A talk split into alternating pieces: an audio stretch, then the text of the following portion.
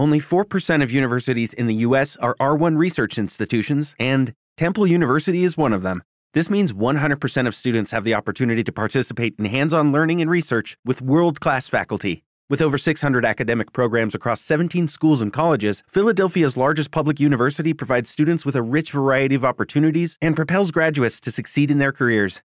Temple University. Schedule a campus tour today at admissions.temple.edu/visit. Whoa. That was kind of random, Mel. Time for random facts with Mel Taylor. Useless information, conversation starters, or just makes you a little smarter. Smarter. So rubber bands, they last longer when you refrigerate them. A rat can fall from a five-story building without any injury at all. This one pretty crazy. The place where people disappear the most in the U.S. is the Alaska Triangle. Have you ever heard of that? It's a large area of wilderness, and since 1988, more than 16,000 people have disappeared there. I'm sure there's a documentary somewhere on that. The North and South Poles don't officially have time zones. In North Pole, each research station uses the time from its home country, and then in the South, since most people fly there from New Zealand, that's the time that they use.